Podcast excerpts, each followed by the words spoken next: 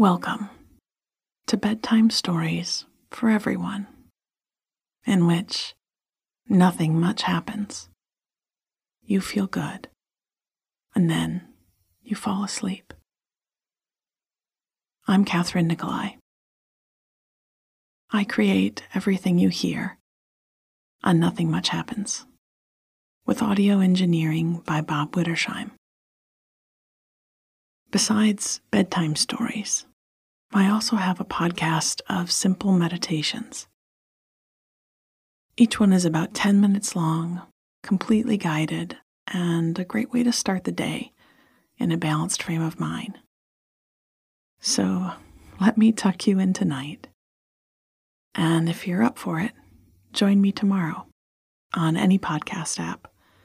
Just search First This. Now, I'm going to read you a bedtime story. I'll tell it twice, going a little slower the second time through. Just by listening, you'll shift your brain activity from the staticky buzz of your default mode to the smooth hum of task mode, which all just means you'll shift into a place where you can fall asleep. If you wake in the middle of the night, try thinking your way back through any parts of the story you can remember, or even just a fond memory. This is brain training, and you'll notice that the more you practice it, the more quickly and deeply you'll sleep. Now, turn out your light. Settle your body into your favorite sleeping position and feel everything relax. You have done enough for today. It is enough. You can let go now. I'm here and I'll keep watch. Take a slow, deep breath in through your nose and sigh out of your mouth. Nice. Let's do one more. In and out. Good. Our story tonight is called The Pecan Tree, and it's a story about having just the right tool for the right moment. It's also about a piano playing in a neighbor's house, gravel paths in a garden, and an afternoon visit from a few friends at the split rail fence. The Pecan Tree. I'd been walking past it for a few weeks, stuck in the umbrella stand at the front door, where I'd put it since I'd bought it at the neighborhood yard sale. In fact, when I first picked it up, I didn't know what it was. A long wooden handle whose dark green paint was beginning to flake off in places. And at one end, a wire drum held in place with a metal framework. I thought it must be some sort of a tool. It was as long as a rake. I'd picked it up and set the end of the handle in the grass and spun the drum and tried to look like I had the first clue of what this object was. The woman whose whatchamacallit I was handling lifted an eyebrow, watching me with one hand on her hip.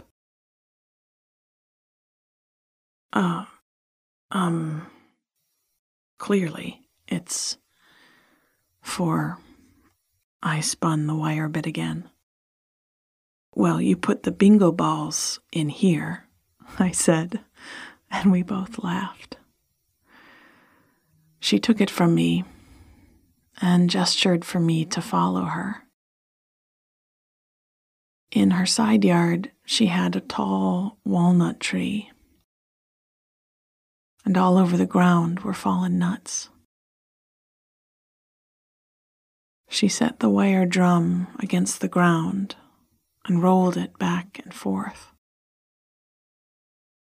With a little pressure, the walnuts began to pop through the wires and collect inside the drum. A picker-upper, she said, with satisfaction.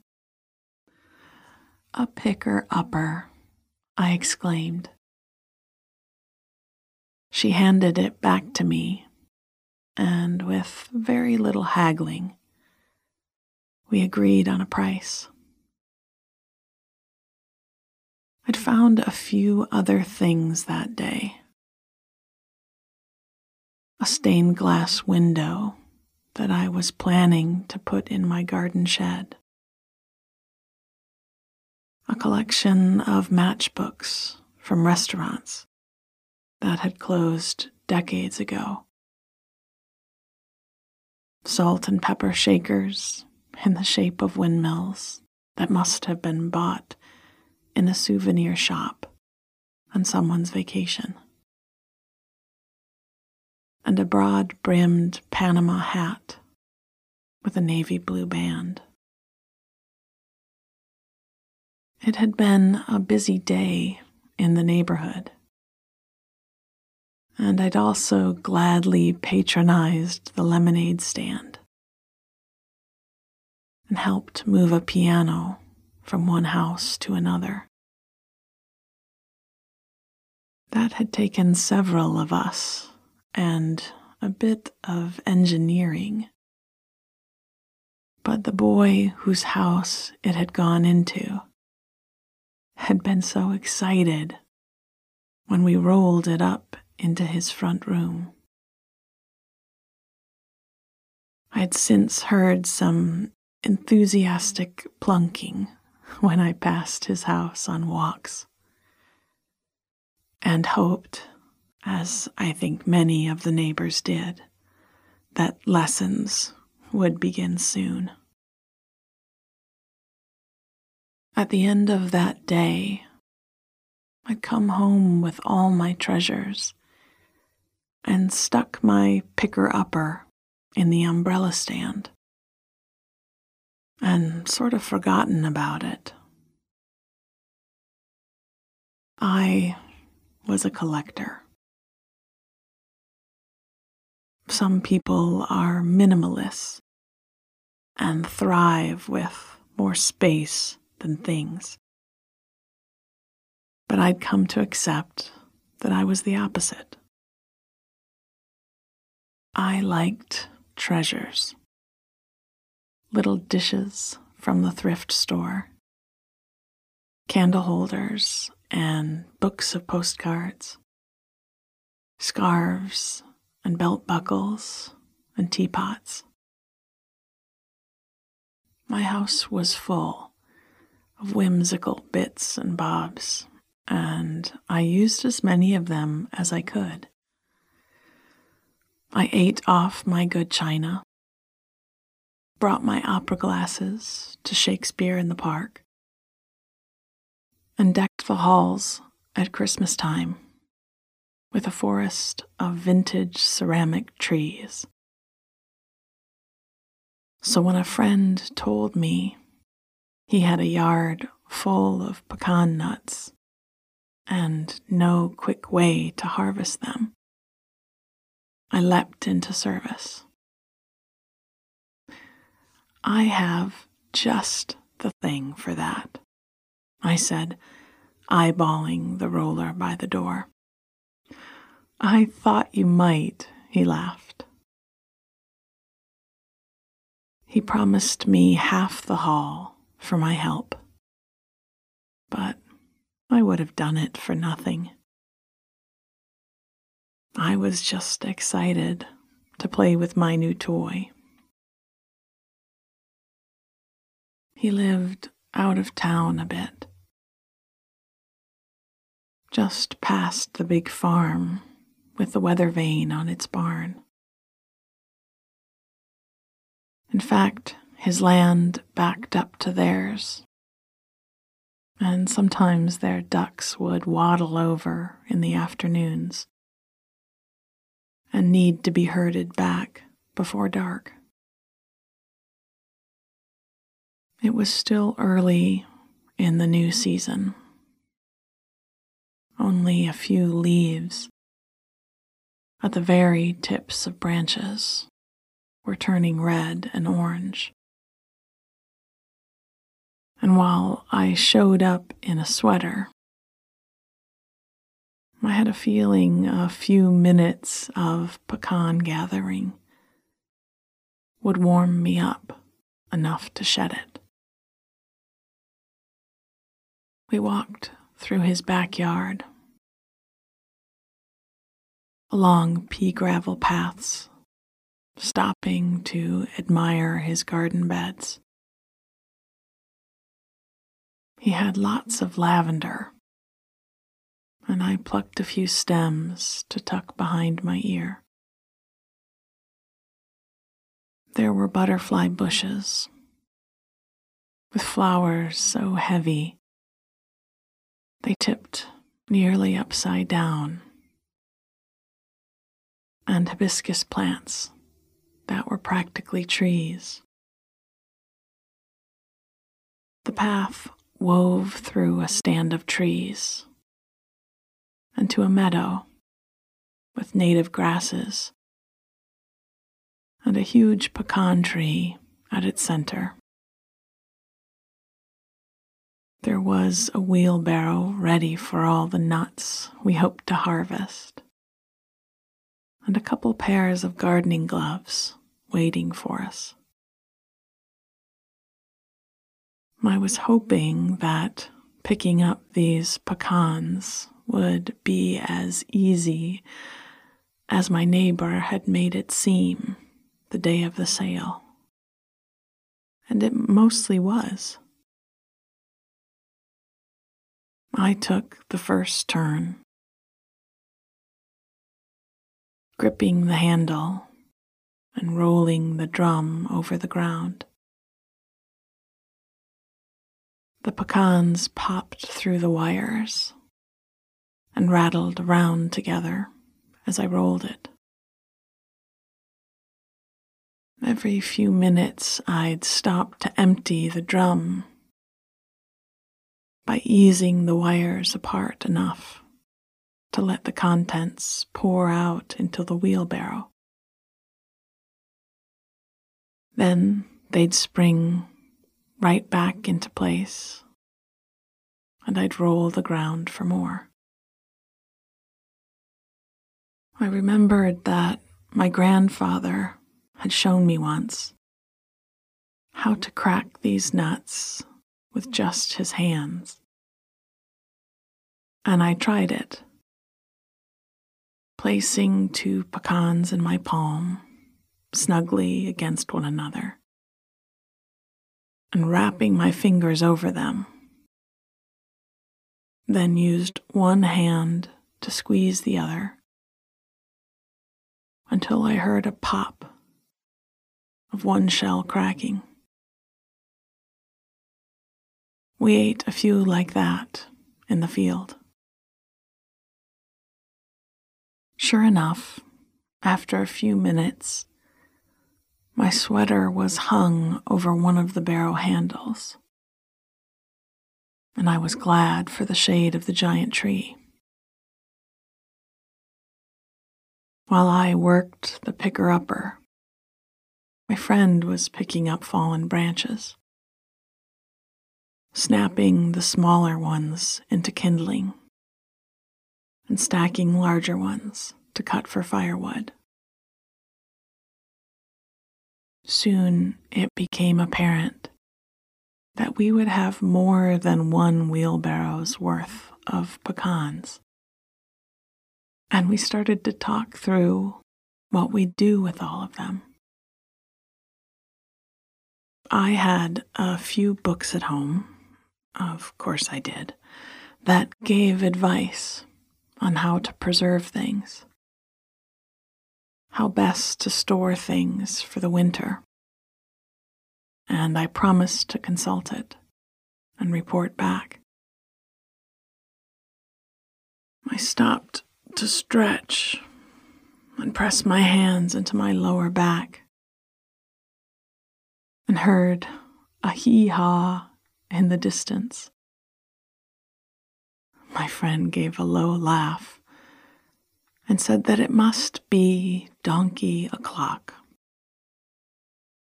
when they showed up at the split rail fence for a pet. We wandered over and saw three of them trotting toward us, braying and twitching their ears. I stepped over to meet them, plucking my gloves off, finger by finger. They lined up and let me stroke their long noses and pet their soft ears. I asked my friend if he thought we could feed them the pecans, but he said we'd better not, that they mostly ate hay and grasses, and that he'd heard from the neighbor they got plenty of treats at home already. So we just stood in the autumn afternoon as they shifted around us to get the best scratches,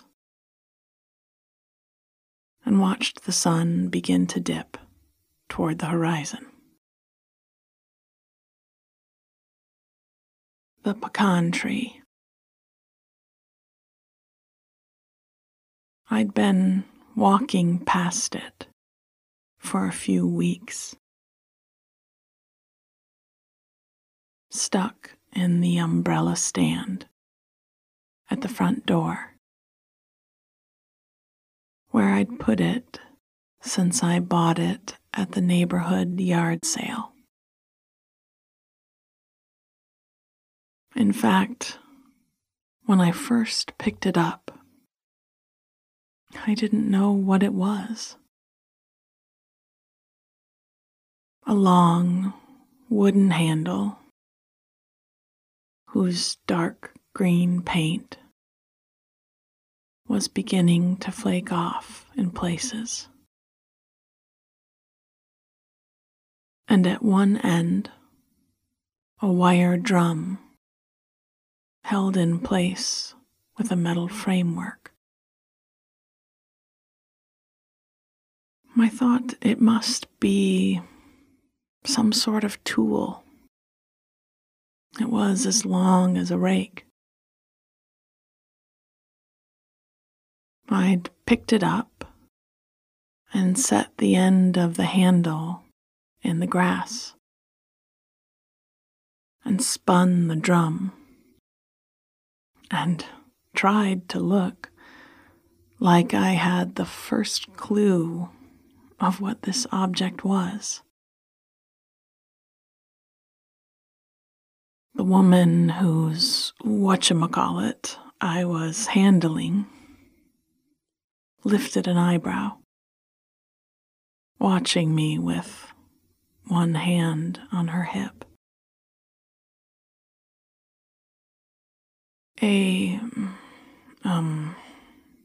Well, clearly, it's for, I spun the wire bit again.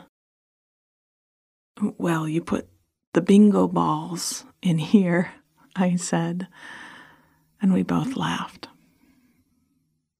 She took it from me and gestured for me to follow her. In her side yard, she had a tall walnut tree and all over the ground were fallen nuts. She set the wire drum against the ground and rolled it back and forth.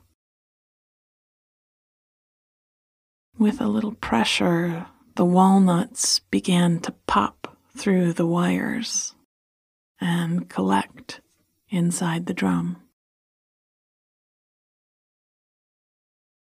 "A picker-upper," she said with satisfaction. "A picker-upper," I exclaimed. She handed it back to me, and with very little haggling, we agreed on a price.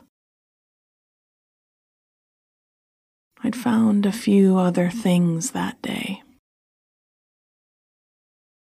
A stained glass window that I was planning to put in my garden shed. A collection of matchbooks from restaurants that had closed decades ago. Salt and pepper shakers in the shape of windmills that must have been bought in a souvenir shop on someone's vacation.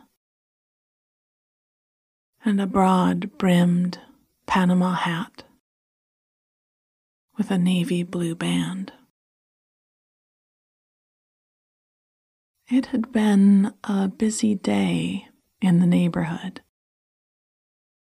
and I'd also gladly patronized the lemonade stand and helped move a piano from one house to another. That had taken several of us and a bit of engineering, but the boy whose house it had gone into had been so excited when we rolled it up into his front room. I'd since heard some enthusiastic plunking when I passed his house on walks, and hoped, as I think many of the neighbors did, that lessons would begin soon. At the end of that day, I'd come home with all my treasures and stuck my picker-upper in the umbrella stand and sort of forgotten about it. I was a collector.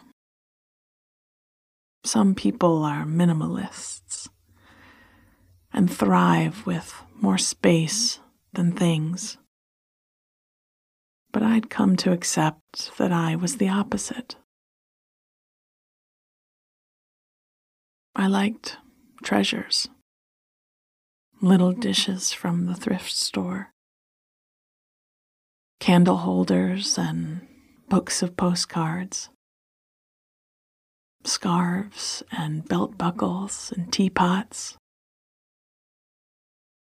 My house was full of whimsical bits and bobs, and I used as many of them as I could.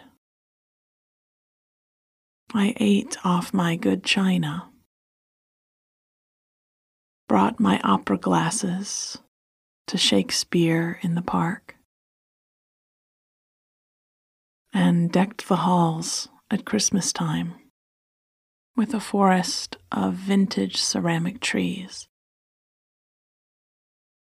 So when a friend told me he had a yard full of pecan nuts and no quick way to harvest them, I leapt into service. "I have just the thing for that," I said, eyeballing the roller by the door. "I thought you might," he laughed. He promised me half the haul for my help, but I would have done it for nothing.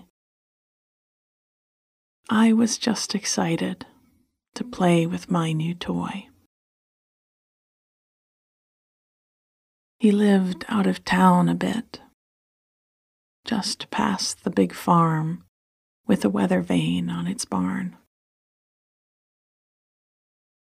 In fact, his land backed up to theirs, and sometimes their ducks would waddle over in the afternoons and need to be herded back before dark. It was still early in the season, only a few leaves at the very tips of branches were turning red and orange. And while I showed up in a sweater, I had a feeling a few minutes of pecan harvesting would warm me up enough to shed it. We walked through his backyard, along pea gravel paths, stopping to admire his garden beds. He had lots of lavender, and I plucked a few stems to tuck behind my ear. There were butterfly bushes with flowers so heavy they tipped nearly upside down, and hibiscus plants that were practically trees. The path wove through a stand of trees into a meadow with native grasses and a huge pecan tree at its center. There was a wheelbarrow ready for all the nuts we hoped to harvest, and a couple pairs of gardening gloves waiting for us. I was hoping that picking up these pecans would be as easy as my neighbor had made it seem that day of the sale, and it mostly was. I took the first turn, gripping the handle and rolling the drum over the ground. The pecans popped through the wires and rattled around together as I rolled it. Every few minutes, I'd stop to empty the drum by easing the wires apart enough to let the contents pour out into the wheelbarrow.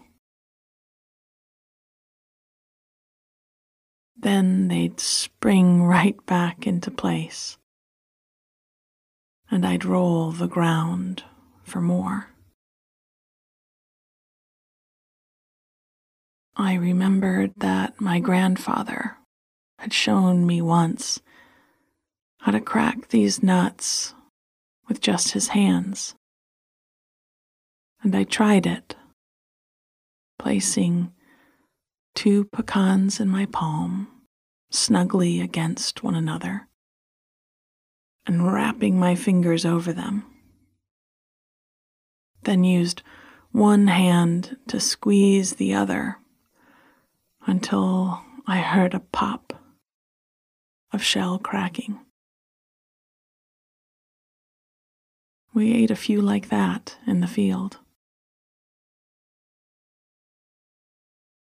Sure enough, after a few minutes, my sweater was hung over one of the barrow handles, and I was glad for the shade of the giant tree. While I worked the picker-upper, My friend was picking up fallen branches, snapping the smaller ones into kindling, and stacking larger ones to cut for firewood. Soon it became apparent that we would have more than one wheelbarrow's worth of pecans,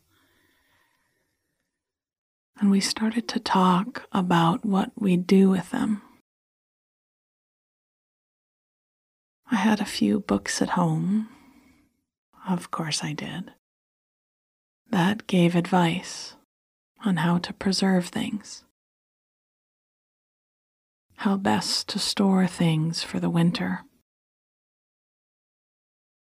and I promised to consult it and report back. I stopped to stretch and press my hands into my lower back and heard a hee-haw in the distance. My friend gave a low laugh and said that it must be donkey o'clock when they showed up at the split rail fence for a pet.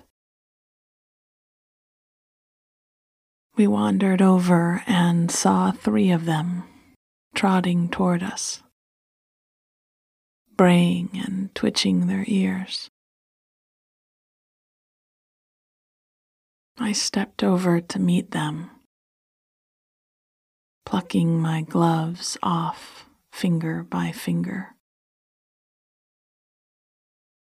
They lined up and let me stroke their long noses and pet their soft ears. I asked my friend if he thought we could feed them the pecans, but he said we'd better not, that they mostly ate hay and grasses, and he'd heard from the neighbor that they got plenty of treats at home already. So we just stood in the autumn afternoon as they shifted around to get the best scratches and watched the sun begin to dip toward the horizon. Sweet dreams.